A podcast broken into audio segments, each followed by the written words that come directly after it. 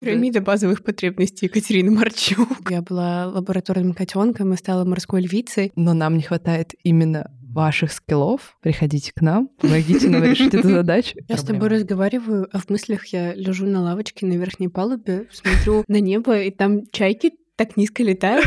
И они все такие разные, и я их лапки разглядываю и думаю, вау, оказывается, в мире больше, чем один вид чаек. Ты нарабатываешь себе базу, которая тебя потом будет звать в экспедиции. Hello. Hello. This is for you. Listen. Меня зовут Екатерина Марчук, и я приветствую вас во втором полярном сезоне моего подкаста «Ученые жены». Больше полугода назад я вернулся из экспедиции в Антарктиду, переполненная впечатлениями и эмоциями. А еще в экспедиции я познакомилась с большим количеством удивительных и интересных людей. Я хочу поделиться с вами историями этих людей, которые изучают Арктику и Антарктику. В этом сезоне, как и в предыдущем, основной акцент будет сделан на женщинах-исследовательницах, но также будут выпуски с представителями мужского пола. Долой гендерные рамки. Я напоминаю вам, что у меня есть телеграм-канал «Не учи ученую» и канал на Дзене, где я подробно, с чувством, с толком, с расстановкой и с большим количеством фотографий рассказываю о моих антарктических путешествиях. Также у меня есть страничка на Бусти, там будут появляться дополнительные статьи про будущих героев и героинь подкаста и рубрика для Бусти. Обязательно присоединяйтесь, все ссылки будут в описании к эпизоду. Сегодня у нас необычный выпуск. Мы записываем его второй раз. Ура!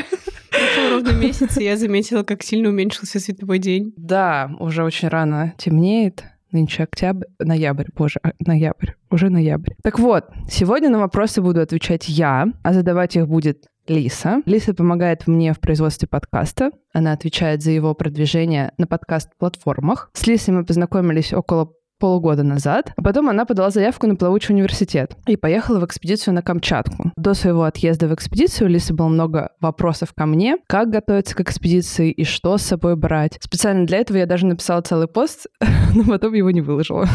Соответственно, после возвращения из экспедиции у Лисы также зародилось ко мне множество вопросов про внутрянку экспедиции и про будущее. Вот, и сегодня я постараюсь ответить на все вопросы. Но для начала все поприветствуйте Лису. И Лиса, скажи всем привет. Всем привет. Ты тогда расскажи нам немножечко про себя, а потом уже будешь кидаться в меня вопросами. Буду интервьюеркой. Да. Всем привет. Э, меня зовут Лиса, как меня уже представила Катя, невероятно. Я учусь на химическом факультете МГУ и работаю в Академии наук. Собственно, с океанологами из общего до прошлого года у меня была любовь к морю, но потом я решила, что это нужно срочно исправлять. И так я решила пойти в свою первую экспедицию. Наверное, у меня есть более какое-то четкое лаконичное обоснование. Мне интересно заниматься вопросами изменения климата, и я подумала, что все мои навыки и умения, которые я оставляю в своей лаборатории, пора как-то масштабировать за ее пределы и работать с объектами, ну, не то чтобы реальными, но какими-то более живыми системами, а не сильно модельными, которые мы контролируем. Так давно я думала о том, что мне нужно пойти, ну, не просто в экспедицию, а, наверное, в Арктику. Это, не знаю, связано с моей сибирской идентичностью или чем-то еще. В общем, очень сильно хотелось в Арктику. И зимой я нашла программу «Плавучий университет». Подумала, что вау, супер, мне туда надо. Что такое плавучий университет? Спросите вы, дорогие слушатели. А как я люблю позиционировать эту программу, это проект проект, который позволяет людям, у которых есть необходимые компетенции для того, чтобы работать в экспедиционных условиях, но при этом нет образования океанологического, географического, геологического. В общем, все те факультеты, которые не отправляют людей на полевые практики, а люди хотят, могут отправиться на такие практики через плавучий университет. Хотя, как я почитала недавно, все-таки плавучий университет сам себя позиционирует как площадка, где океанологи могут знакомиться со своими научными руководителями. В общем, я немножечко в обход, видимо, прошла. Я не океанолог, я химик. Химик по призванию вообще и по образованию. Мы с тобой познакомились во время того, как я подавалась. Это был какой-то стрессовый период. Я недавно перечитывала какие-то свои заметки от этого периода времени. В общем, я была все время на стрессах. Я подалась в пять экспедиций. Мне пришло приглашение на пять интервью. Я думала, господи, что меня могут спросить? Тогда вышел твой первый выпуск второго сезона. Я его послушала. Я, я фанатка, я слушаю с первого сезона. Да, и вот я сижу напротив. Мечты сбываются. Подписывайтесь на Бусти. Ссылка в описании. Собственно, вот я послушала твой первый эпизод, такая типа Арктика, это мне надо, а потом ты сказала плавучий университет, я, ну и все, и, и, и реально вот я сижу напротив. Да, я помню, что ты мне написала, написала, что ты э, поклонница подкаста, и то, что ты хотела мне что-то спросить про плавучий университет. Э, если честно, мне вообще... Ну, ты знаешь, это странное ощущение, потому что ты сидишь, делаешь подкаст, ну, примерно в одиночку, приглашаешь людей, разговариваешь с ними, вот, и делишься... Ну, это, наверное, чувство любого там блогера, да, который говорит с камерой, вот, хотя я разговариваю с человеком, и я, ну, хоть и аудитория набирается, и набирается, и набирается потихоньку. Она остается невидимой, как. А, да, она остается как будто бы невидимой, и когда люди мне начинают писать там по какому-то вопросу, я такая, ого, типа, вы считаете меня экспертом по этому вопросу, а я тут это, мимо мимо проходила. Ну все, ты взрослая. Черт, да. Меня тут как раз недавно тоже надо будет написать про это пост. Ну, после фестиваля наук меня попросили прочитать лекцию для школьников. И лекцию на два часа. Для школьников? Для школьников, да. Кажется, им это очень тяжело. Это по программе, вот, то есть это девочка, которая рассказывала у меня в подкасте Света про дизайн арктический. Я вот. слушала. Да, и у них школа, в общем, какая-то со школьниками. Вот, и она, значит, приглашает туда разного рода экспертов, и вот, значит, меня пригласила в качестве эксперта прочитать лекцию по климату и экологии Арктики. И я такая, боже мой, боже мой, что рассказывать вообще? Тем более это же школьники, для них вообще все надо проще рассказывать рассказывать. Ну, то есть я никогда не читала лекции для школьников, поэтому для меня это было очень стрессово вообще. И читать лекцию на два часа, я такая, я тут недавно прошла порог 45 минут уметь говорить на фестивале науки. Вот, а вы мне тут повышаете планку до двух часов. Вот, ну, в общем, да, вчера ее прочитала. Как школьники. Они даже, ну, я не знаю, они либо ничего не поняли, либо были под впечатлением, но я сделала ход конем и такая, я вам покажу, ну, так как там Первая часть у меня была про природу, то есть, типа, что происходит с климатом. А вторая часть была про человека, то есть, типа, те люди, которые изучают Арктику. Я сделала ход конем и показала им видео Арктического института. Десятиминутное видео, как про ледостойкую платформу, с моими комментариями. И они сидели и такие, типа... Вау. Они стали делать классные видосики, вот, так что это прям... Ну, ты такой, да, вот это классная наука, там еще такая музыка эпическая, так что... Ух, ух. Я поняла, что я до того, как поступить на химфак, я училась на нефтехимии один годик, понимала, что это не очень связано с изменением климата, поэтому нужно уходить. И у нас э, были пары по истории нефтегазового дела, и их вел какой-то очень харизматичный мужчина, и однажды он показал видео про платформу «Приразломная», и мне кажется, что тогда я захотела в Арктику. Я не захотела заниматься нефтехимией, но я захотела в Арктику быть ученой. Все будет. Что... Нет, это вообще это классно. Это тоже было просто видео с такой эпической музыкой. Было так холодно и красиво. Мне кажется, что примерно такой же эффект. Тру видео с эпической музыкой решает все. Да, здесь нужны какие-то звуковые эффекты, мощные. Таратата, таратата, таратата. Пам-пам. Ладно, давай мы приступим к... Записи подкаста. Наконец-то. Да, и ты начнешь э, задавать мне вопросы, а я буду очень умно на них, ну, пытаться очень на них Давай. отвечать. Сколько у тебя было экспедиций, Катя?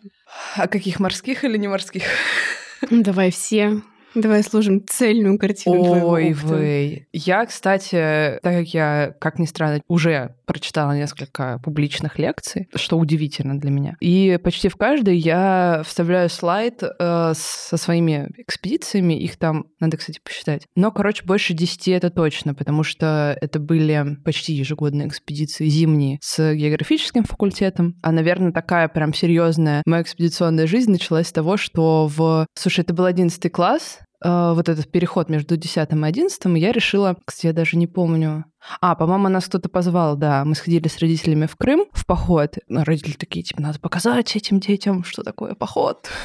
вот, ну мы сходили, типа, все нормально. Там была женщина с дочкой. И вот они сказали, что есть такой на биофаке МГУ не кружок, а люди, которые вывозят детей на Белое море. А, вот. где биологическая станция. Да, там где биологическая станция, но это чуть-чуть другое место. Вот, там биологическая станция станция на одном берегу, а вот это место, остров Оленевский и Чупа, по-моему, вот это место, куда нас возили, это был другое место. И я помню четко тогда мама сказала, что нет, я не буду типа тебе помогать там ни с документами, ни с чем, я вообще против Согласно этого. узнали.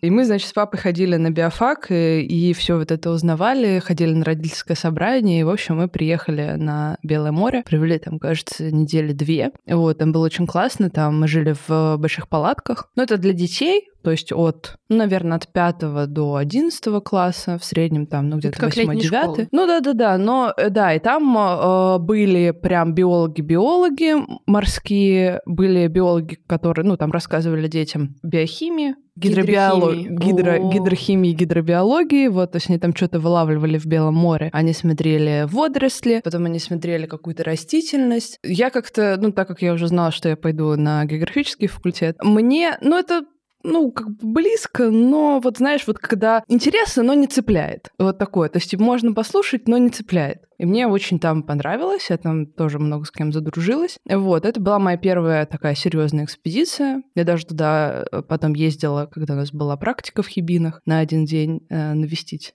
э, знакомых ребят. Вот, так что это был, да, мой первый экспедиционный опыт. После этого это в основном были экспедиции э, зимние и практики. То есть это Сатина после первого курса, это Хибины после второго курса, это метеорологическая практика. А, это НЦО на Байкале на первом курсе. Это зимняя экспедиция, вот когда в зимние студенческие каникулы после первой сессии, после зимней сессии. Потом это была экспедиция тоже вот Арктическая Одиссея. Две экспедиции было в Иркутас-Лихард. Это была одна экспедиция, на которую мы собирали крауфайдингом. Прости, господи. Очень любопытный маршрут.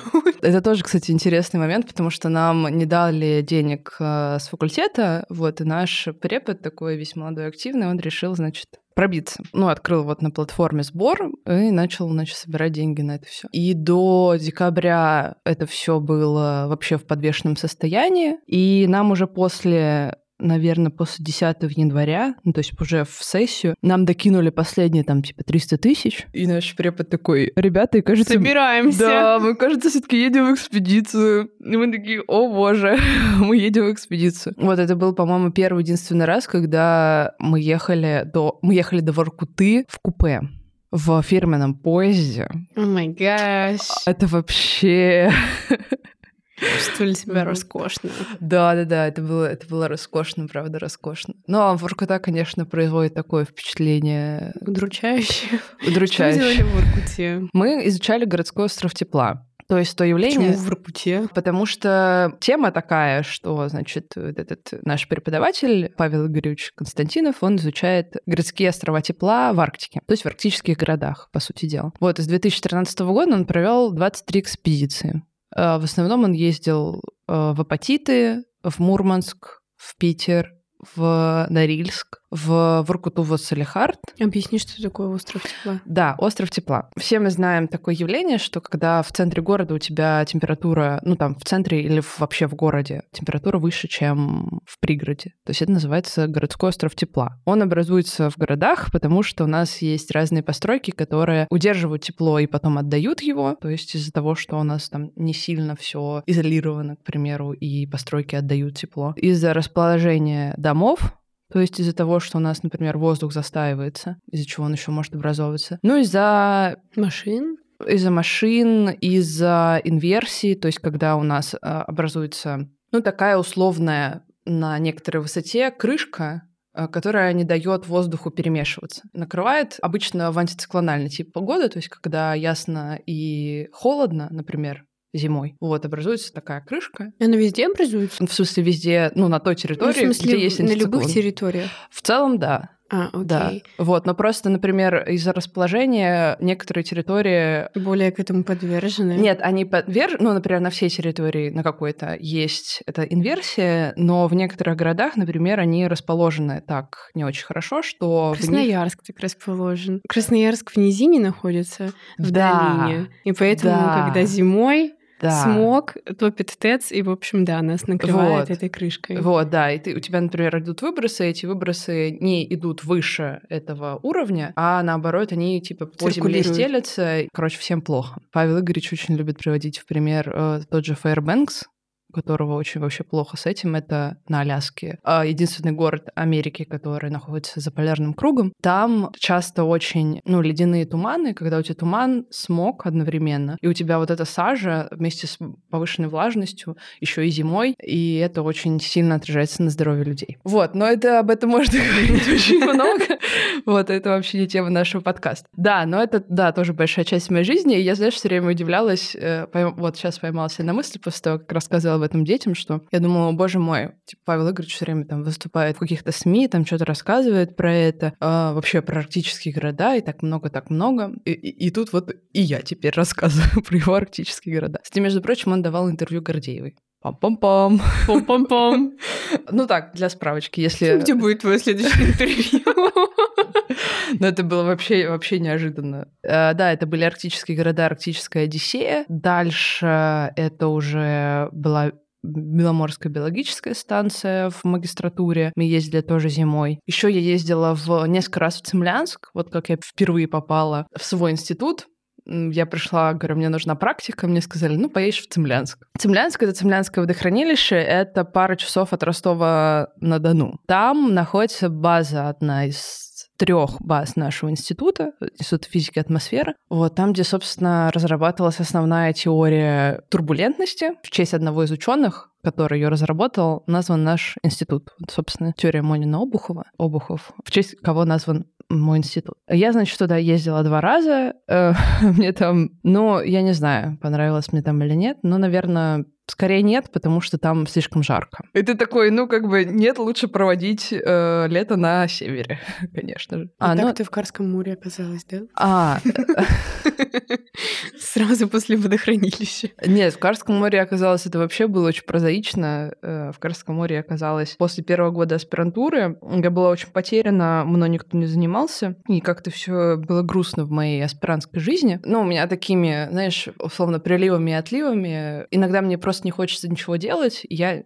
ну, ничего не делаю. Иногда я такая, нет, мне нужно пробить мой стеклянный потолок, ну, или там мою прозрачную стену и, типа, начать что-то делать. Вот, в один из таких приливов я поняла, что мне нужно, значит, на конференцию. Я попала на КИМО. Там я договорилась с Наташей, э, Степановой, чтобы меня взяли на плавучий университет. То я пошла. Это еще до того, как плавучий университет как бы так выстрелил и стал большой организацией. Вот когда это было, это, наверное, они второй год только существовали, или чуть ли не первый. Мне кажется, в этом году они стали какими-то ультра большими. Да, они стали Э, ультрабольшими. на пике Ну, популярности. стороны, Это, наверное, и хорошо, потому что программа сама по себе классная, но когда ты масштабируешься, то тебе очень важно, ну, как бы ты, например, не можешь много заявок принять. Вот, когда ты понимаешь, что ты раньше, там, год назад был маленьким, вот и теперь тебе просто, чтобы прочитать все заявки, отобрать все заявки, тебе просто нужно тупо больше людей. Они как-то, ну, пытаются с этим справиться, они на самом деле большие молодцы. Верим, ждем.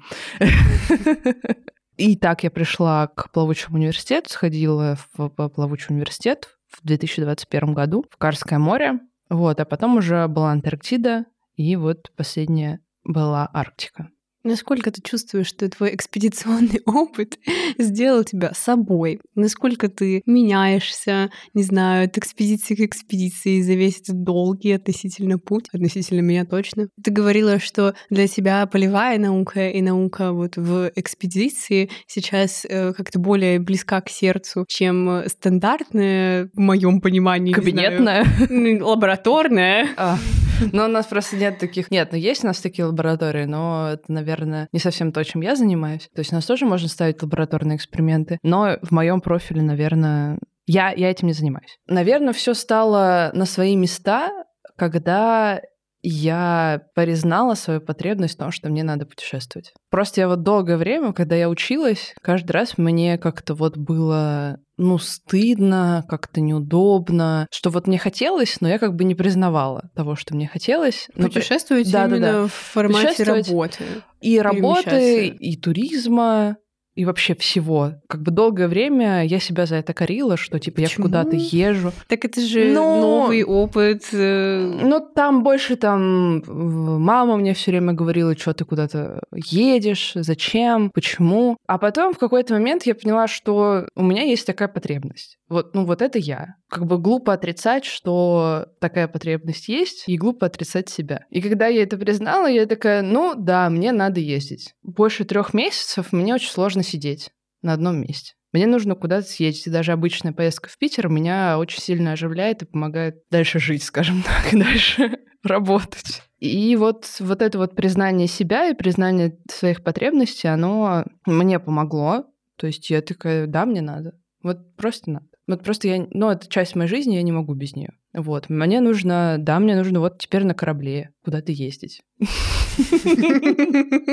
Куда-то плавать, с кем-то работать, да, вот, вот, вот так. И это тоже было... Пирамида базовых потребностей Екатерины Марчук. Да, да, да, то есть э, сейчас в силу определенных обстоятельств личных я, например, не могу, ну как бы не то, что не могу, я могу, но я не хочу ходить в горы с горным турклубом. Мне вообще все мои горы мне заменили рейсы и экспедиции. Ну, это стандартное состояние, когда сидишь в Москве и думаешь, где ближайшие к Москве горы, вспоминаешь, что Воробьевы, и ты уже на Воробьевых горах. Поэтому да. Я не думала, кстати, об этом с точки зрения такой именно формата путешествий. Ну, потому что у меня наоборот путешествия как-то прививались ко мне всю жизнь. Мы, спасибо моей маме, что мы с ней постоянно куда-то ездили. И поэтому я не справляюсь с тем, чтобы находиться больше полутора месяцев в одном городе. Я куда-нибудь уезжаю, а потом приезжаю обратно, очень радостный и одухотворенный. А, но вот это вот состояние, когда мне нужно большую реку, быть горы, и да, приходится уезжать, приходится уезжать. Но так глобально я не думала о том, чтобы типа уехать в экспедицию, уйти. Хотя, хотя ну, я была в экспедиции на Камчатке мне когда сказали, типа, пойдете? Говорю, ну, конечно. Куда иду? Непонятно. С кем иду? Непонятно. Ну, мне как кажется, главное решиться. А дальше, ну, типа, ты уже погружаешься в мир экспедиции, и уже там по ходу дела все понимаешь. Ну да, это такое очень хорошее упражнение на доверие к жизни. Потому что, как мне кажется, чем меньше ты знаешь о том, что с тобой будет, тем легче тебе на что-то решиться. Это правда. Полтора месяца я назад вернулась, уже все восторги прошли, ну, не знаю, отправилась бы я в такое путешествие вновь. Наверное, да, но тогда вообще без раздумий согласилась. Ну, так растешь ты с каждой экспедиции или нет? Расту ли я с каждой экспедиции? Не знаю. Ну, вообще, я бы сказала, что каждая экспедиция, она, ну, понятное дело, уникальная. Тут я не скажу ничего особенного. Она уникальная, она уникальна людьми, ну и местом, конечно же, куда ты идешь. Вот, и мне в этом смысле э, все время очень нравится, что я кого-либо такого близкого по духу, по духу, да, человека, а может даже и несколько, э, привожу из каждой экспедиции. Хотя я вот задумалась, что, наверное, из последней пока никого такого. Ну, прям, прям близкого-близкого, наверное, не нету, но есть очень хорошие, ну, такие вот коллеги, с которым можно прийти, когда я приезжаю в Питер и прихожу в НИИ, и такая, типа, я сейчас приду. Они такие, ой, ладно, приходи, приходи, поболтаем. Вот, и ты такой, блин, ну, это приятно. Это я вот, наверное, еще по экспедициям заметила, и, по-моему, даже где-то писала об этом, что, ну вот, когда ты уходишь в поход такой горный, когда ты к нему готовишься полгода, то, несмотря на то, что ты, может быть, не очень сильно знаешь людей, но вы в таком состоянии, что вы должны друг другу доверять, что от положения там и от эмоций, от силы воли каждого из вас зависит жизнь другого. Прямо зависит. То есть именно жизнь. И тут как бы экспедиция, она хоть и не всегда э, как бы подвергает таким обстоятельствам, как поход горный, потому что у вас, конечно, больше такие условия Безопасные? Ну, безопасные, да, хотя... Мне кажется, более регламентированные. Э, да, за вас много чего решают. А вот в походе ты боевая единица, и ты там, по сути... В моменте решения принимаешь. Да, ты должен быть готов ко всему. И этим меня все время подкупали экспедиции, что ты, ну, точнее, походы, что ты вынужден доверять человеку рядом. Вот, и в походы не идут люди, которые ненадежные чаще всего. Ну или они там уходят после единички, и коллектив понимает, что типа нет, Что такое единичка? А, ну, после горного похода первой категории сложности. А, я, я была просто в нуле а. горных походов. У меня был настолько большой полевой опыт, настолько большое желание. Поэтому, да, мне казалось, что люди, которые ходят в экспедиции, у них приблизительно такое же а, восприятие жизни, то есть они готовы жертвовать э, ради тебя чем-то, и ты ради них чем-то, но в целом как, как показала практика, это не настолько нужно. Вот, а нужно, наверное, только поддерживать комфортное состояние и бесконфликтно существовать. Это непростая ситуация. Особенно, когда ты находишься с людьми 4 месяца. Почти с одними и теми же. О май гаш. Я не знаю, мне кажется, когда я приду из какой-нибудь зимовки, может быть, случившейся у меня, я скажу что-нибудь другое. Ну, это, это, это почти следующий вопрос про зимовку. Нет, но сначала другое. Так. Сначала, как мы все поняли, ты просто, не знаю, без ума от возможности путешествовать, совмещая это со своей работой. Угу. И, и вроде бы и тебе приятно, и обществу полезно, и вообще как будто бы супер матч. Вот насколько, как ты думаешь, по твоим ощущениям, тебе хватит этой романтики, романтизации, экспедиционной, полевой, научной? Просто очень многих людей, я с очень многими угу. людьми в экспедиции разговаривала, и для них это уже стало рутиной. Угу. Они ходят, ну, потому что это их профессия, потому что это их работа работы, и mm-hmm. они так деньги зарабатывают. Mm-hmm. И никакой влюбленности от стаи китов, от э, морского заката и от россыпи звезд у них уже не наблюдается. Как ты прогнозируешь ли ты в себе это угасание? Uh, ну, слушай, э, все три экспедиции, все три рейса, в которых я была, я сама себе выбила. Ну, по сути дела, то есть мне было очень надо. Я такая, мне очень, очень надо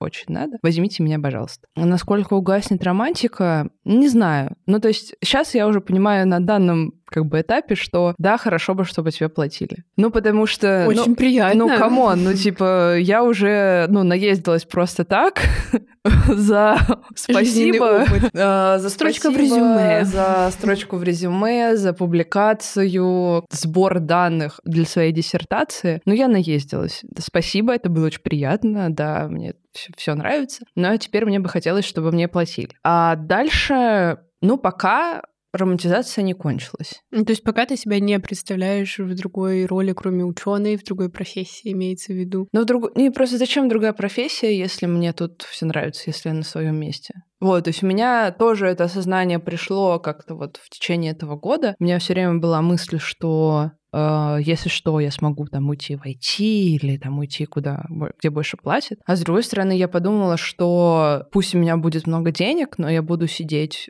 в одном городе и смогу там уехать куда-то только, ну, допустим, там сколько у меня будет месяц отпуск, ну, только на месяц. И зачем, если даже мою основную потребность в путешествиях закрывает именно моя нынешняя работа, которая пусть не приносит мне много дохода, пока что у тебя есть прогнозы на улучшение положения, что тоже как бы в целом приятно. А так ты можешь и получать удовольствие от путешествия, приезжать, э, все это обрабатывать, э, вписываться в какие-то новые проекты, и снова путешествовать. Снова путешествовать. Вот, и так, ну, пока не надоест. Ну, вообще очень приятно, когда получается выстроить какой-то комфортный темп, и он, ну, совсем разный э, для разных людей. Я, например, шутила про то, что я была лабораторным котенком и стала морской львицей, но теперь я снова лабораторный котенок, мне на самом деле так нравится, это так приятно. Наука, короче, это потрясающе, потому что ты можешь работать, ну, ты, ты можешь что-то новое, короче, Но это делать. свобода, это большая да, свобода. Да, да, да, ты не ограничен какими-то регламентами. Да, это большой, очень большой плюс науки. А ну, если ты ищешь ты всегда найдешь людей, которые тебя там захотят куда-то послать, в смысле в экспедицию или там в какой-то ну, куда-то еще, вот, которые тебе помогут, которые учтут твои интересы. Да, мне кажется, что это довольно нетоксичное сообщество. Хотя нет, ладно. Поговорим об этом. Ну, в общем, сообщество, которое как-то друг друга может не только закапывать, но и руки и откапывать. Да, ну и откапывать. Приходите в науку. Приходите в науку. Блин, мне в этом смысле очень понравилось. У меня тоже коллега старший выступал на фестивале науки, он рассказывал про использование э, нейронных сетей в задачах гидрометеорологии. Очень fancy тема. Да, очень вообще. У него была огромная лекция, но он был как VIP-спикер э, на фестивале науки, он рассказывал о фундаментальной библиотеке. И он после каждой задачи, которую он описывал, он говорил, но нам не хватает именно ваших скиллов, приходите к нам, помогите нам решить эту задачу. Я такая, блин, мастер, просто приглашение. Надо тоже так говорить. Вот, приходите к нам. Да, у нас очень весело, у нас очень дружно, у нас очень классно. У нас можно найти себя. Еще я поняла, что наука, несмотря на то, что в ней очень много рутины, так же как, ну, просто ты выполняешь какие-то измерения, ты выполняешь какие-то анализы, потом ты работаешь с данными. Кажется, что это большая-большая рутина, так же как примерно в любой области жизни. Но при этом наука очень разноплановая, и ты можешь поменять вектор, оставаясь вроде бы здесь же, и ты можешь заниматься просто миллионом каких-то вещей, а при этом это тебе никогда не надоест. Все, так мы решили, что да. романтизация, от да. романтизации океана до романтизации науки только так и держимся. Да, да, да. На самом деле это правда, что ты можешь поучаствовать в большом количестве проектов, ты можешь после защиты магистрской сменить тему, защищаться защищать диссертацию вообще по другой тематике, потом после защиты диссертации ты такой, все, больше не хочу увидеть то, чем я занимался, хочу вообще что-то другое исследовать, и это все возможно.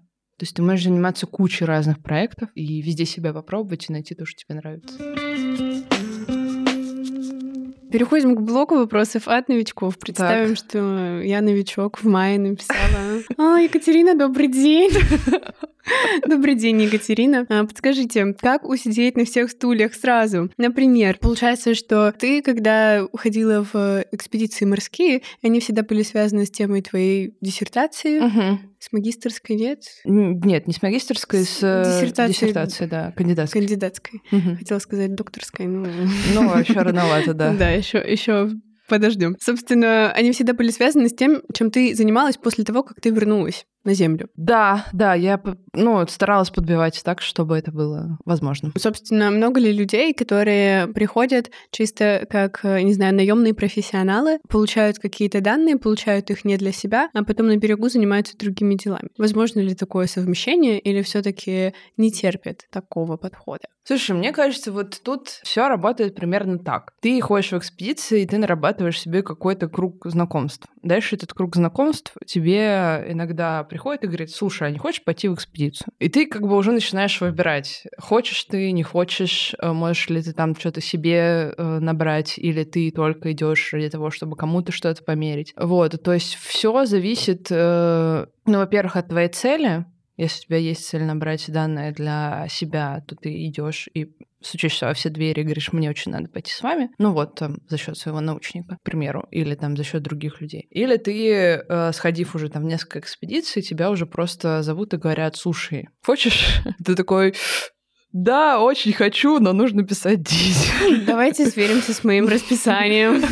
Не, на самом деле, да, у меня, у меня был такой обман мышления. Мне казалось, что нужно вообще браться за любую экспедицию вот до последнего момента, потому что не предложит. Больше ничего никогда не предложит. Вот нужно браться за то, что предлагают, э, иначе, ну, типа, я не успею, вот все поедут в экспедицию, а я не поеду. И до этого октября у меня это так работало, а потом начали предлагать в другие экспедиции ходить, и я такая, как бы, они предлагают. Э, я хочу, но мне нельзя.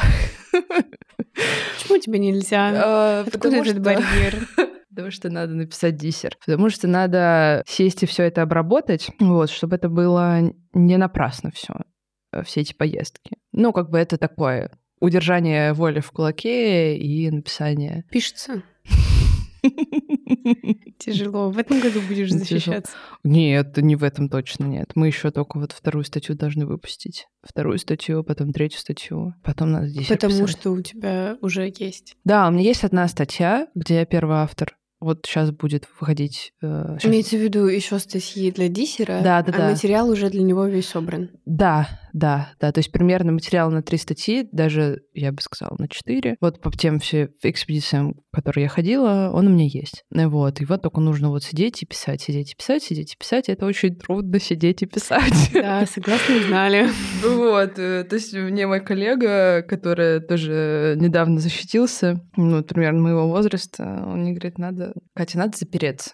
Надо запереться, надо запереться и сидеть и писать. Я в целом поддерживаю его и понимаю, потому что, ну вот, э, по-моему, говорили в прошлый раз, что основная мотивация это то, что если ты, вот, типа, ты сейчас чуть-чуть посидишь, ты сейчас поддержишь себя. А потом ты как помчишься? А потом как просто полетишь на реакторе во все экспедиции, которые можешь. Так что это, это цель — защититься, и дальше уже, чтобы тебя это не держало, чтобы совесть твоя была чиста, и ты, чтобы дальше можно было ездить вообще куда захочешь. Ну, расскажи, куда хочешь ехать. Ой, ну вообще идеальный вариант вообще развития событий в моей голове выглядит так, что я защищаю диссер, и дальше у меня происходит что-то типа gap year, но не gap year. То есть я уезжаю куда-то на зимовку, ну или куда-то в какое-то продолжительное путешествие, там на полгода или на год, как пойдет. На зимовку это на фрилансерские зимовки на Бали или на зимовку в Антарктиду? Поясните, пожалуйста. Зимовки на Бали, я даже такого не знаю. На зимовку либо в Арктику, либо в Антарктику, причем, знаешь, теперь уже для меня нет особого приоритета, потому что я бы хотела и туда, и туда. В Арктику легче, потому что меня уже туда звали и в целом знают о моем желании. А в Антарктику, конечно, сложнее попасть, но мне кажется, если ты отзимуешь в Арктике, то в целом потом тебя в Антарктиду могут взять, хотя не знаю. Почему на российскую станцию в Антарктику в Антарктиду не берут женщин? Нет, берут. Но вот я разговаривала со своим научным руководителем одним из, и я говорю, вот у меня есть желание. Как я начала даже свой разговор с того, что я ему говорю, слушайте, ну вот у меня есть тут вот такая мечта, вы, пожалуйста, не говорите сразу нет, а просто, ну, выслушайте, что я скажу. Я говорю, я хочу вот на зимовку в Антарктиду. Он это воспринял, знаешь, нормально, на удивление. То есть не сказал, боже, зачем? Ну, то есть он сказал, зачем тебе, но не типа, а у нас женщин не берут, столько мужчины, сосисочная вечеринка. Он сказал, что, ну, во-первых, это долго, а, во-вторых, тебе нужно туда как-то аргументированно попасть, для этого тебе нужно предоставить в РАЭ план, что тебе нужно быть на этой станции всю зимовку. То есть тебе нужно ходить там на измерение ледника. РАЭ рядом. это российская да, экспедиция. Да, да. Что тебе нужно ходить измерять ледник, или тебе нужно ходить измерять э, что-то еще. Тебе нужно ходить собирать э, мхи. Короче, ты не просто там так, потому что ты там женщина и хочешь, а тебе нужна, нужен какой-то, ну, какая-то вот научная задача. Скорее всего, просто там метеорологом, ну, там, или кем-то другим тебя не возьмут. Скорее всего. Но если у тебя там есть какая-то научная задача, то тебя могут рассмотреть. Вот. Ну, по крайней мере, ответ был такой. И это если честно, меня очень даже обнадежило. Вот, то есть если Найти научную задачу. Да, если что-то что придумать себе, если что-то, ну, не придумать, а понять, как бы, что я хочу исследовать дальше, с какой стороны там Антарктиду, то можно, можно и пойти на зимовку. Не буду этому ставить как бы такие препятствия. А что ты исследуешь сейчас? Сейчас я исследую внутренние волны и вихри в океане. И все три экспедиции их исследовала. Нет, наверное, вру. Наверное, самая первая была посвящена именно этому. Потом э, у меня стоял тот же э, инфракрасный радиометр. И антарктические данные я еще не обрабатывала. Пам-пам! Да, а, да. вернулась из экспедиции полгода назад.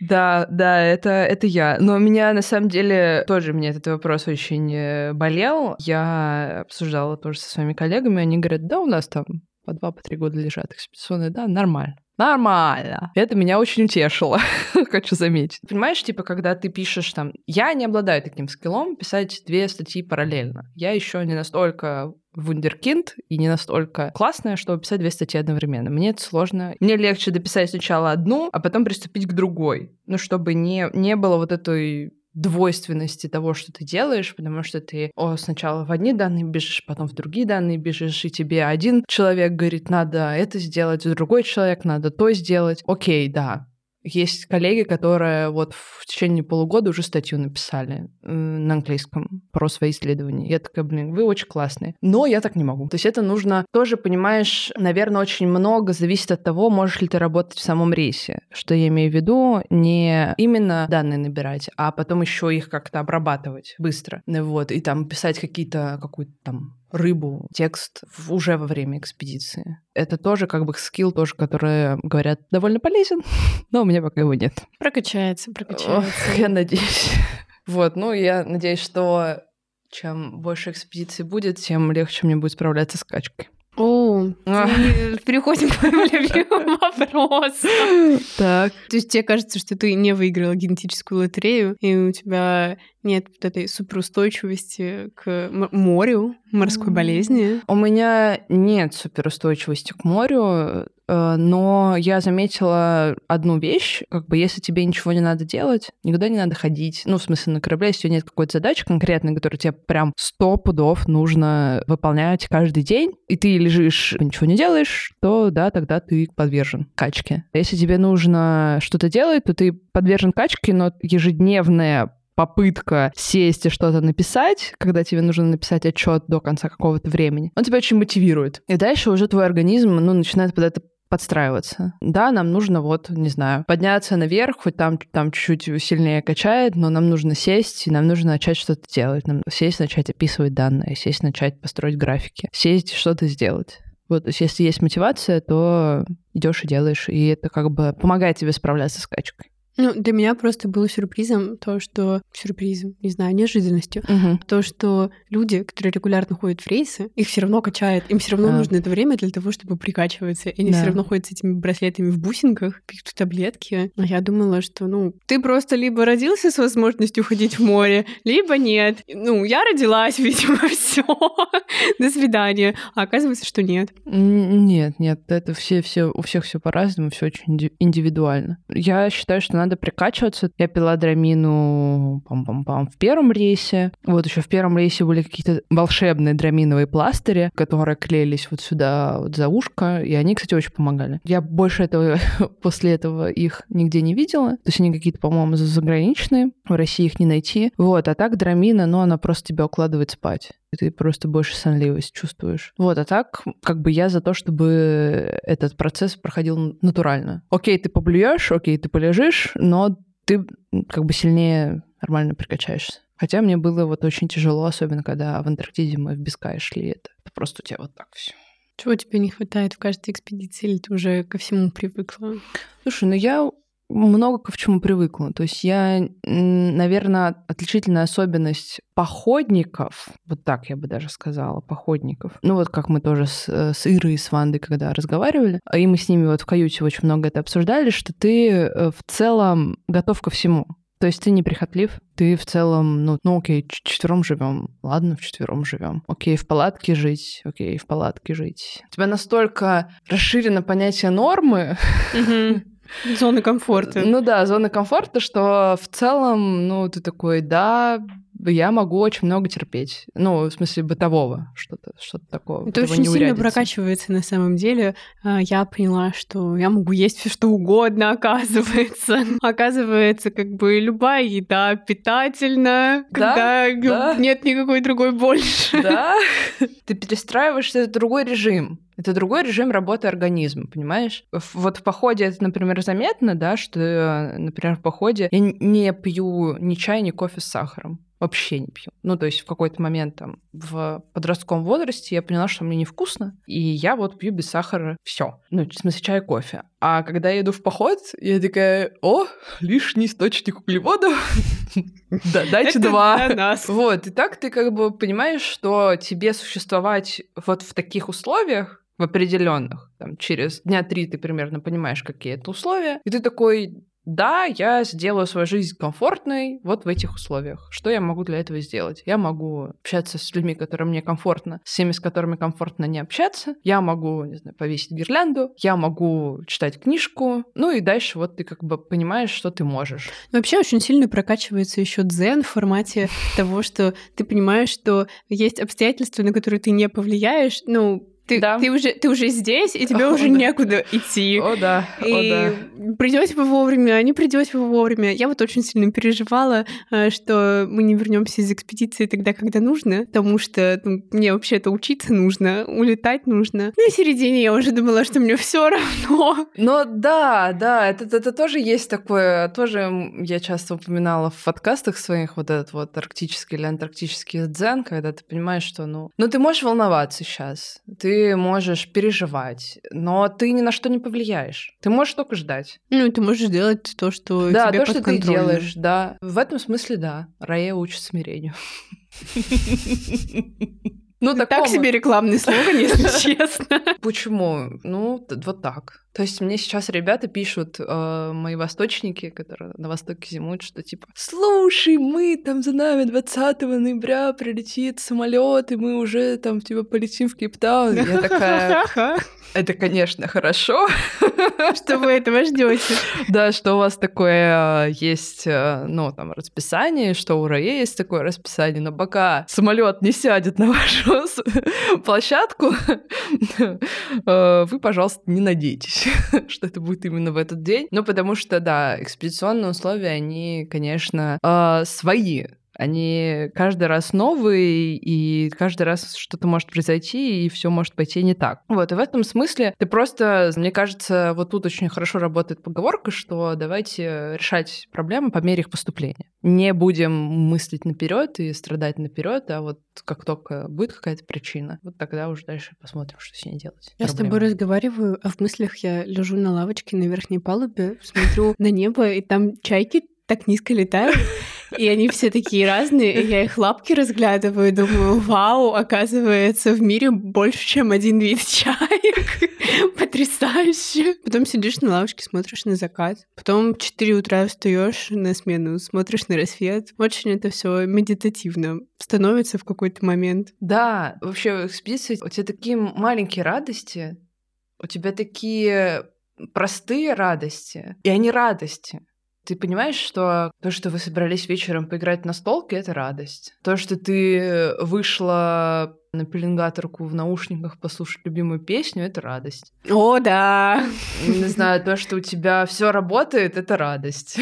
То, что у тебя выдался свободный вечер, это тоже радость что ты можешь что-то почитать или походить, повышивать, посмотреть кино. Какая-то такая, знаешь, жизнь твоя ограничена, и поэтому каждая мелочь в ней приятна. Это вот как Мария говорила, говорила, что маленькие радости, они всегда нужны и важны. Философия да. маленьких радостей. Я хотела сказать, что это все как-то на самом деле очень легко переносится, и ты легко адаптируешься к условиям, в которых ты вдруг оказался. У меня не было острого чувства изоляции, несмотря на то, что от общества я была супер сильно изолирована. Mm-hmm. И вот это ощущение, когда ты без связи, когда существует только какая-то спутниковая почта, которая не работает в самый нужный момент, оно переносится как-то проще. Не знаю, зато очень много пространства и времени для того, чтобы порефлексировать, подумать, что-то как-то по полочкам разложить. Да, у меня все время создается ощущение, Особенно вот в Антарктиде было, я помню, такое ощущение, что, ну, там мне родители писали или кто-то там из друзей писал, там по громкой связи объявляли, мне приходили какие-то письма. Я понимала, что мне уже так хорошо внутри экспедиции, мне уже так интересно, мне интересно, типа,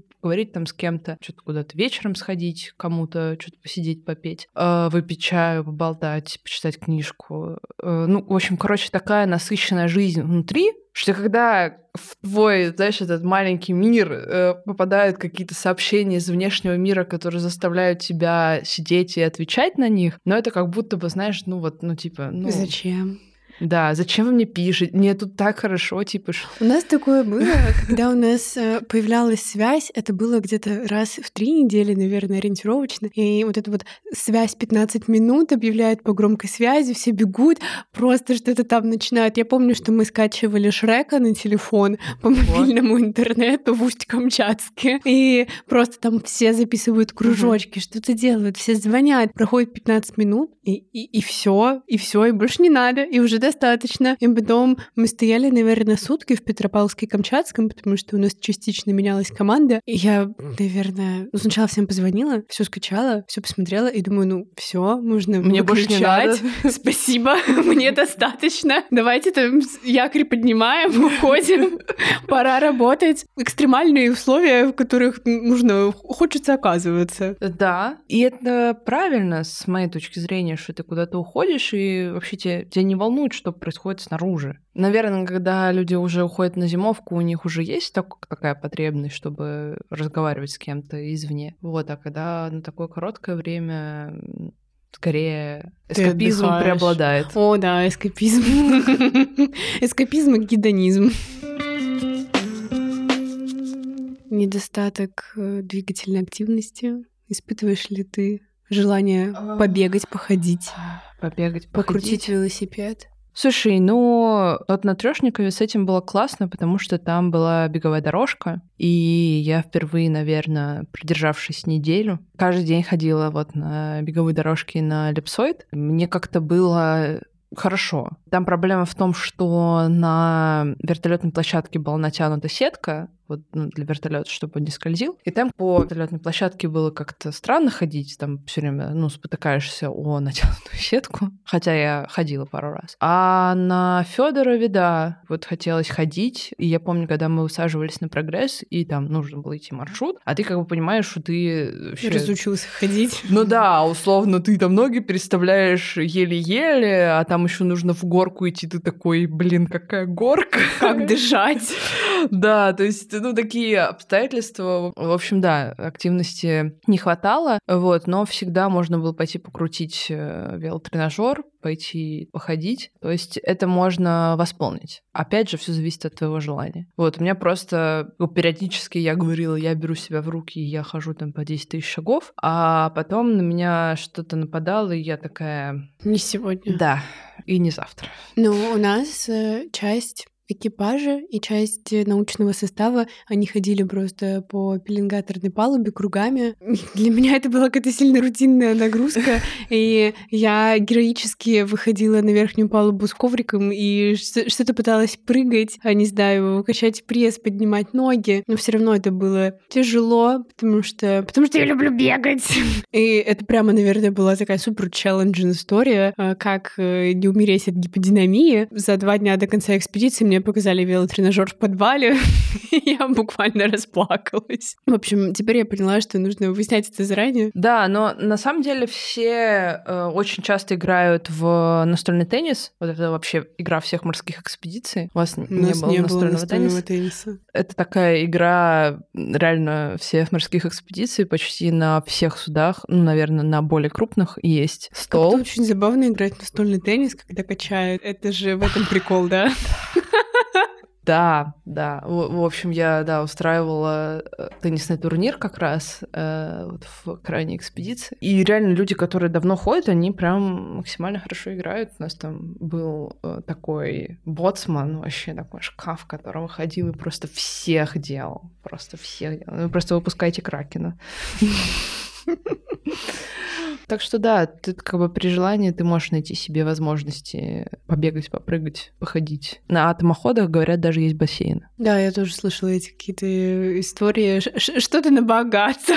Да, вот теперь мне, знаешь, мне очень хочется попасть на какой-нибудь атомоход, вот сравнить комфортность. А, но вот когда бассейн есть, это вот правда, что ты знаешь уже такое... Нет, хотя на Иофе тоже был бассейн, но он такой, типа, был очень маленький. У нас была сауна. Нет, у нас прям, прям бассейн был, но он такой, типа, выбегаешь из э, бани, ныряешь туда, ну, сдел- делаешь плав-плав двумя раза два, и ты уже там, типа, на другой стороне бассейна.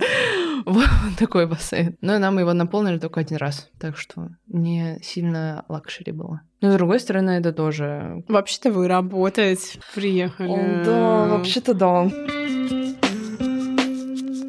Ты нам ничего не рассказала про свой плавучий университет и что ты от него ожидала. А, ну и как оно протекало. Окей. Okay. Я подалась на пять собеседований, угу. пришла на пять собеседований. После второго из них, на следующий день буквально, мне написал научный руководитель Павел Юрьевич Семкин, здравствуйте, передаю привет. А, мне написал научный руководитель и сказала, что Елизавета, к сожалению, в экспедицию, на которую вы проходили собеседование, это была экспедиция в Охотское море в конце июня, я вас не возьму, потому что я взял двух аспирантов, точнее людей, которые готовы пойти в аспирантуру, future аспиранты, а я третий курс закончила закончила. И я думаю, блин, я снова, что ли, самая маленькая, какой кошмар. Но, если хотите, то у нас будет следующая экспедиция в июле на Камчатку. И туда очень нужен химик. Пойдете? Ну, я и пошла. Все, и я сказала, типа, да, хорошо, пишите, что делать нужно будет. Потом мне пришло приглашение в экспедицию именно от плавучего университета. Она тоже должна была быть на Камчатке, и она потом была в те же самые абсолютно сроки, что и моя экспедиция. Она была на профессоре Мультановском, а я была на академике Апарине. И мы там буквально чуть ли не пересекались где-то вместе, uh-huh. но от той экспедиции я отказалась, и, получается, благодаря плавучему университету я пошла за рамки плавучего университета. Вышло как-то так. И, собственно, я химик, я работала гидрохимиком. Мы отбирали 10, ну, нет, на самом деле не хотела сказать 10 миллионов, но мы посчитали, что мы отобрали а, полторы тысячи проб а, воды на разных станциях, опускали эту умную корзинку, розету. Умная корзинка. Да. Розетта. Умная корзинка за 15 миллионов отбирает воду. С разных слоев. Да, с разных слоев. Я вообще ничего этого не знала, мне все показывали. Вот это батометр, вот это парама. CTD-зонд. О, да, CTD-зонд, вот там оператор. В общем, вот Вира — это наверх, а Майна — это вниз. Да. А вот это лебедка. Собственно, вот это вот мне все показывали. Я что я проводила анализы, там проводила щелочный, считала щелочность воды, считала кислород растворенный. Как оказалось, это довольно базовый комплекс э, гидрохимических показателей, угу. но они, собственно, в нашей экспедиции считались для того, чтобы рассчитывать карбонатную систему. Грубо говоря, сколько у нас э, углекислого газа растворенного существует в разных формах в воде, и сколько у нас его поглощается в связи с изменением климата, например. Uh-huh, uh-huh. Ну, то есть буквально из статей главный вывод — это климат меняется. Но если как-то более... Да в общем, да, на самом деле, короче, меня купили тем, что я почитала статью и такая, вау, climate change. Наверное, вот здесь-то я точно смогу заниматься чем-то, что ну, прямо связано с изменением климата. Uh-huh, uh-huh. Я смогу внести этот вклад в сдерживание изменения климата. Хотела сказать для синонима глобальное потепление, но это не синоним. Uh-huh. А, ну, ну нет, ну не совсем так это, конечно, А метан вы там не, не ловили? И метан uh-huh. ловили. Ну, в общем, экспедиция, у нас было 30 человек, но все занимались какими-то максимально разными вещами. Там и метан определяли, и хлорофилл определяли, и был гидрологический отряд, мы как раз вихри бесконечно искали. Как раз вообще ваши коллеги просто по спутниковым данным их где-то uh-huh. ловили, и к ним шли, смотрели, как там биогенные показатели изменяются. И, собственно, Соответственно, потом это все складывается в большую совокупность. И, например, можно смотреть, как извержение вулканов э, влияет на состояние океана, морских экосистем. Uh-huh, uh-huh. И, ну, короче, очень много каких-то важных выводов. А, еще у нас был отряд, который э, радиоактивные изотопы ловил. Uh-huh. И сейчас они это вообще привязали к тому, что на Фукусиме сливают воду тритиевую. Uh-huh. Вот, и они будут мониторить ее, получается, с нашей стороны. Поэтому такая экспедиция была на самом деле очень насыщенная, разноплановая. Работали мы много, работали мы рутинно. Но ну, ты, получается, свои данные просто померила и отдала, то есть тебя даже не включат в какую-нибудь в какую статью, то есть ты дальнейшей обработкой не занимаешься. Ну, на самом деле, это, ну, мы говорим про то, что дело все в желании. А, собственно, я пришла к руководителю экспедиции и сказала, здравствуйте, мне нужна какая-то научная задача. Uh-huh. И я прямо была очень решительно настроена для того, чтобы написать какую-то статью. Мне это, наверное, нужно было просто потому, что меня приучили к тому, что статья — это валидация моих успехов. Да. И мне важно, что все, что я делала, чтобы оно не пропало зря. угу. Потому что для меня это был большой путь. И вообще я счастлива, что я его проделала, опыт суперский. Мне было важно, чтобы это как-то закрепилось. Поэтому мне предложили научную задачу. Сказали, что, ну вот, вулкан Шевелыч извергается, все показали. А, сказали, чем я могу заниматься. Получается, что эта задача все равно долгоиграющая. Угу. Не получилось бы так, что я сходила в одну экспедицию и сразу написала статью. Вот именно. Да. И... Возьмите меня еще. Пу-пу-пу.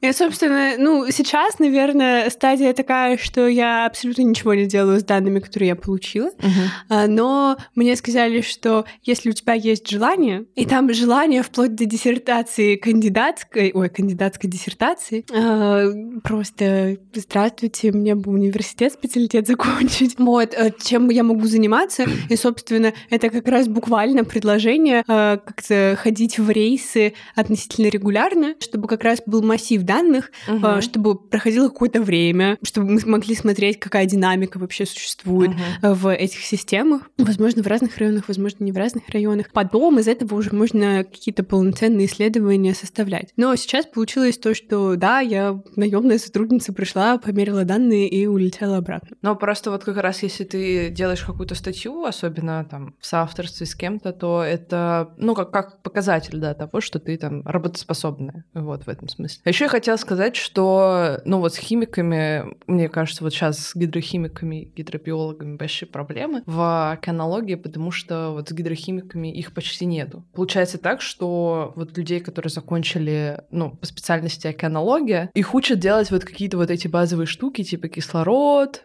э, там щелочь, э, что-то еще, что-то еще, что-то еще. Все это люди без какого-либо базового химического образования, типичные океанологи, и их дальше уже как бы натаскивают на какие-то химические штуки. И поэтому как бы ты вот тут выгодно отличалась, ну, потому что ты немножечко глубже понимаешь в этом. Это, это тоже было смешно, потому что, значит, сейчас на ЛСП э, зимует девочка, которая знакома, ну, работает на приборе.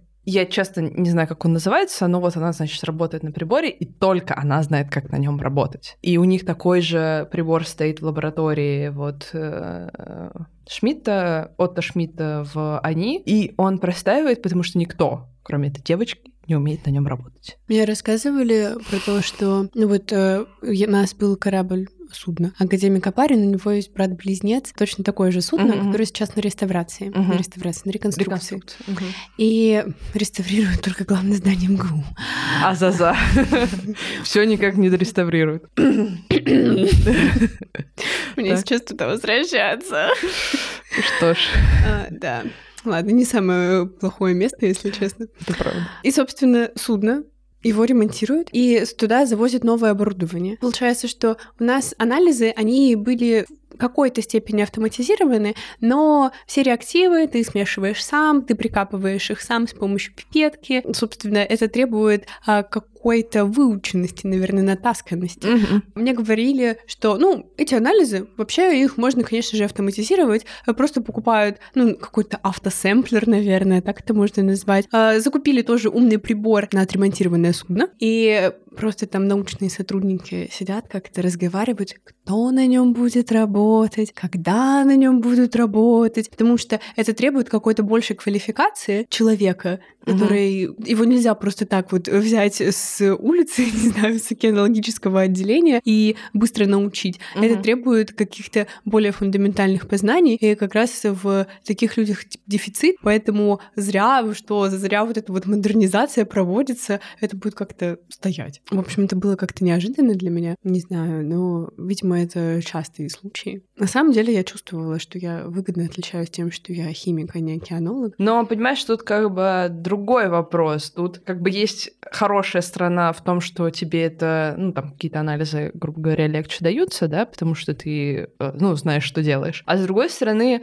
вот если ты будешь писать статью, то тебе нужен, например, какой-то океанологический анализ. Ну, вообще, да, вообще мы в это и уперлись. Вот, и я, и я, если честно, вот у меня сейчас просто очень большие проблемы с тем, что я метеоролог, а не океанолог. Я, э, ну, знаешь, копнула в своей теме чуть глубже, там непонятные слова пошли. Просто ты такой встречаешь слово, ты такой, ты, ну, как бы даже расчленяя слово на части, ты не можешь понять, что это значит, потому что ты не океанолог. У тебя нету базового океанологического образования, и вот мой коллега кинул мне список книг по океанологии. Учебник первый курс. Я такая... Вот. Нет, но я чувствовала э, ценность своего образования не в контексте того, что я понимаю, как что-то делать. Ну, как бы мне также это показали. Ну, наверное, в контексте того, что я, не знаю, поняла, что я на самом деле быстро соображаю, что я вышла из своего академического пузыря, где меня все время делают чего-то недостаточно, и все время получается как-то не так, как планируется. А оказывается, что я могу очень быстро быстро ориентироваться по ситуации, и оказывается, не знаю, интеллект присутствует, я могу быстро да, сообразить. Да, я да. называла это, не знаю, химическим чутьем, но вообще мне кажется, мне кажется, вот это вот, вот это фундаментальное образование, про которое все говорят, вот наконец-то я почувствовала, что это значит. Да, да, ты понимаешь, что тебе даже не главное, что ты знаешь, а главное, насколько быстро ты можешь выучиться. Ну да, это, это обучаемость, да. она очень сильно прокачивается. Во, во, вот и все. Ну, то есть какие-то базовые штуки ты знаешь, э, ты на них можешь вылезти, а дальше ты там уже... У меня было просто, знаешь, это немножечко отличие океанологии от метеорологии. У нас градиент температуры, ну, то есть там разница температур, 5-10 градусов, это большая разница, там 20 градусов. Вот когда у тебя там фронт идет, и у тебя перепад температур, там в одном месте с другого места, и вот с этой области, которая движется там, ну там 5-10 градусов, вот можешь там холодный фронт принести снижение температуры. Вот, и тут я разговариваю, собственно, с тем же коллегой, я говорю, слушай, а вот фронты в океанологии, ну вот, сколько градусов нужно? Он такой, ну, там пара градусов разница. Такая, пара градусов. Ага.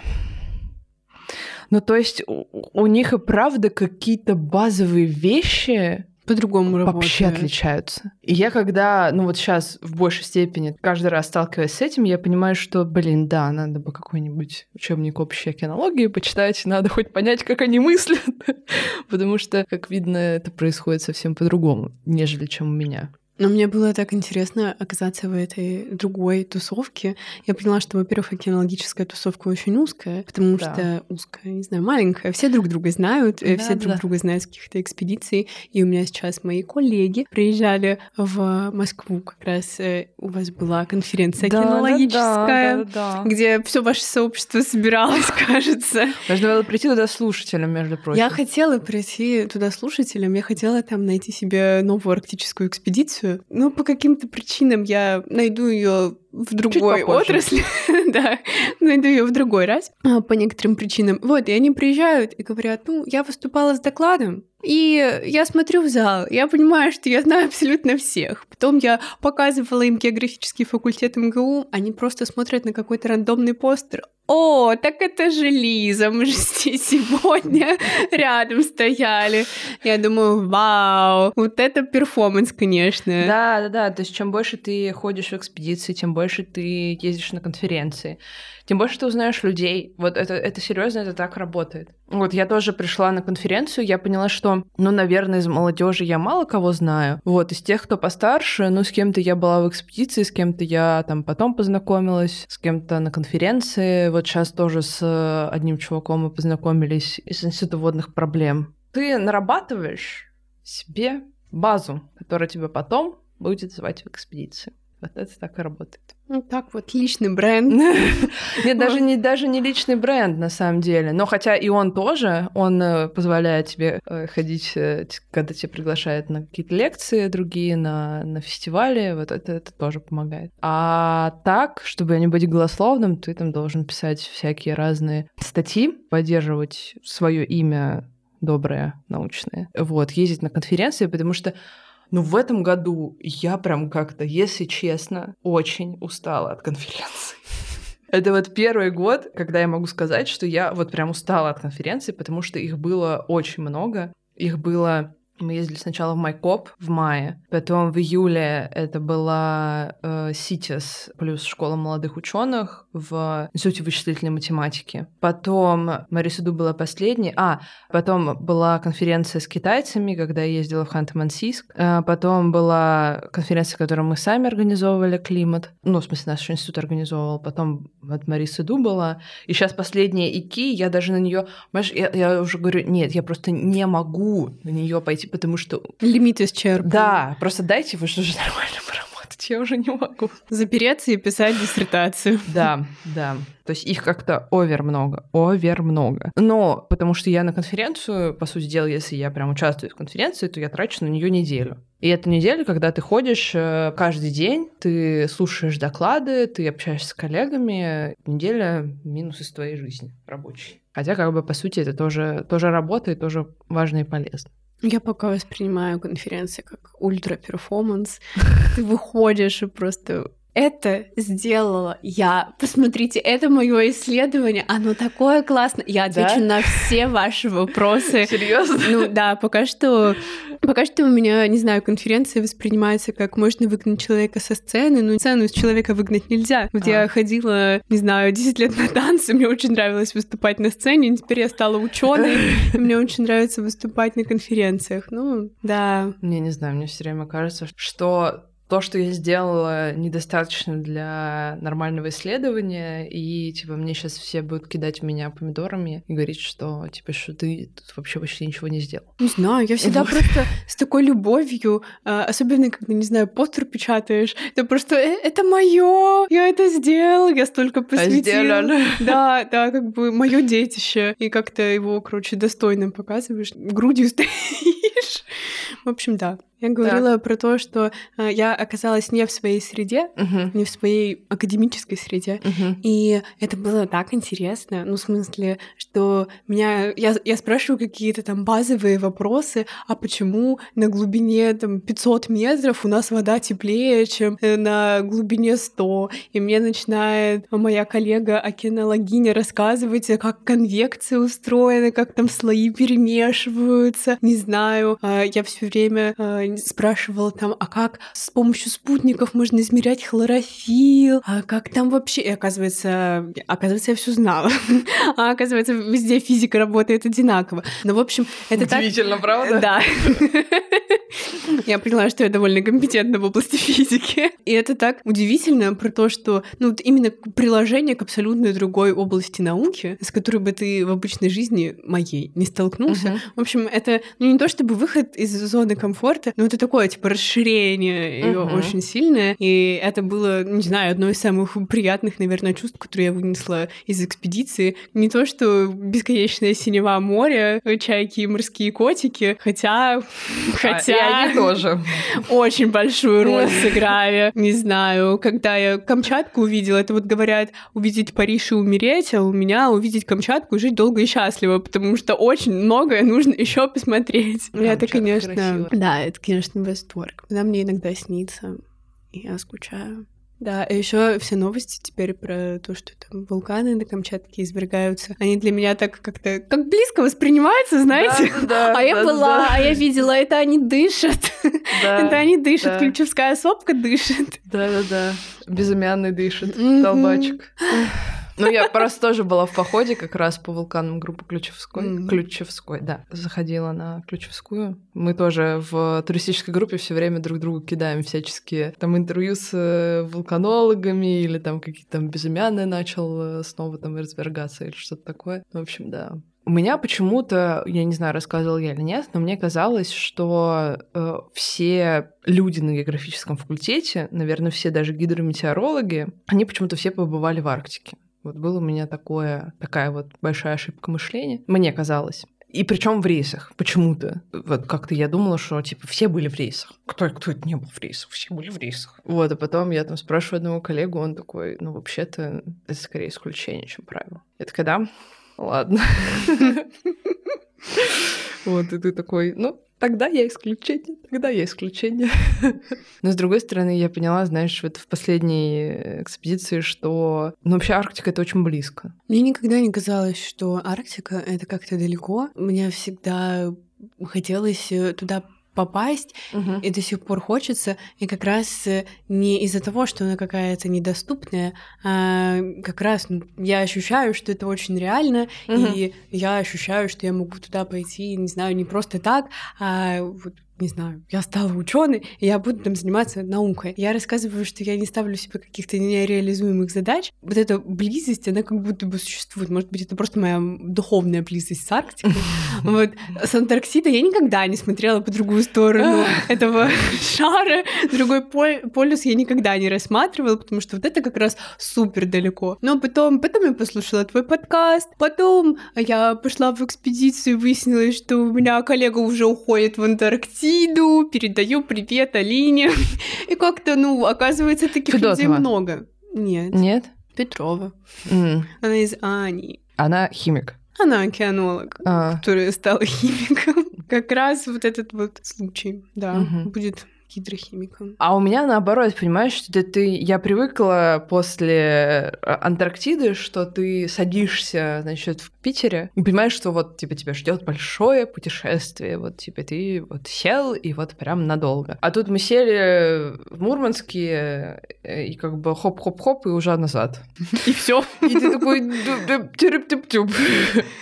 Вот и мы уже обратно плывем через ФИ, и ты такой, ну можно еще вот кружочек, пожалуйста, сделать, ну, мне недостаточно. Наверное, хочется чего-то большого, длинного, какого-то такого приключения-приключения основательного. Мне очень понравилось, когда ты говорила, что ты хочешь пойти на зимовку для того, чтобы показать, что это возможно, и для того, чтобы пробиваются все стеклянные потолки. И это как-то, не знаю, так сильно откликнулось, я прямо сидела такая, типа... Ну да, просто если это кто-то до тебя может, это как будто бы делает твой путь легче. Ну, потому что твоя норма расширяется. Да, твоя и... норма расширяется, и ты просто идешь и говоришь, я тоже хочу. Потому что вот сейчас в Арктике зимуют девочки на льдостойкой платформе, и как бы вроде бы все успешно. То есть ни у кого, я так понимаю, не возникало вопроса, брать их или не брать, потому что ну, они не могли не брать их, потому что у них не было других людей. Потому что они профессионалы. Да. И тут как бы сыграла вот роль, что они хорошие профессионалы, знают свое дело, а как бы гендер тут не важен. Должно быть так в моей картине мира, по крайней мере. Ну Но... Ну и будет, и работаем вот это вот будущее руками строим прекрасную. Но как бы жизнь сложнее, но будем надеяться, что все будет хорошо. Спасибо, что были с нами сегодня. Надеюсь, этот выпуск вас вдохновит, по крайней мере, придаст сил вам действовать и не сдаваться. И если... Расширит вашу норму. Если вам очень хочется пойти в экспедицию или заниматься тем, чем вы думали раньше, вы не можете заниматься, то занимайтесь. Меняйте профиль. Да. Пробуйте. Да, стучитесь во все двери, пытайтесь. И не сдавайтесь. Мы в вас верим. Да. Всем пока-пока. Пока. -пока. пока.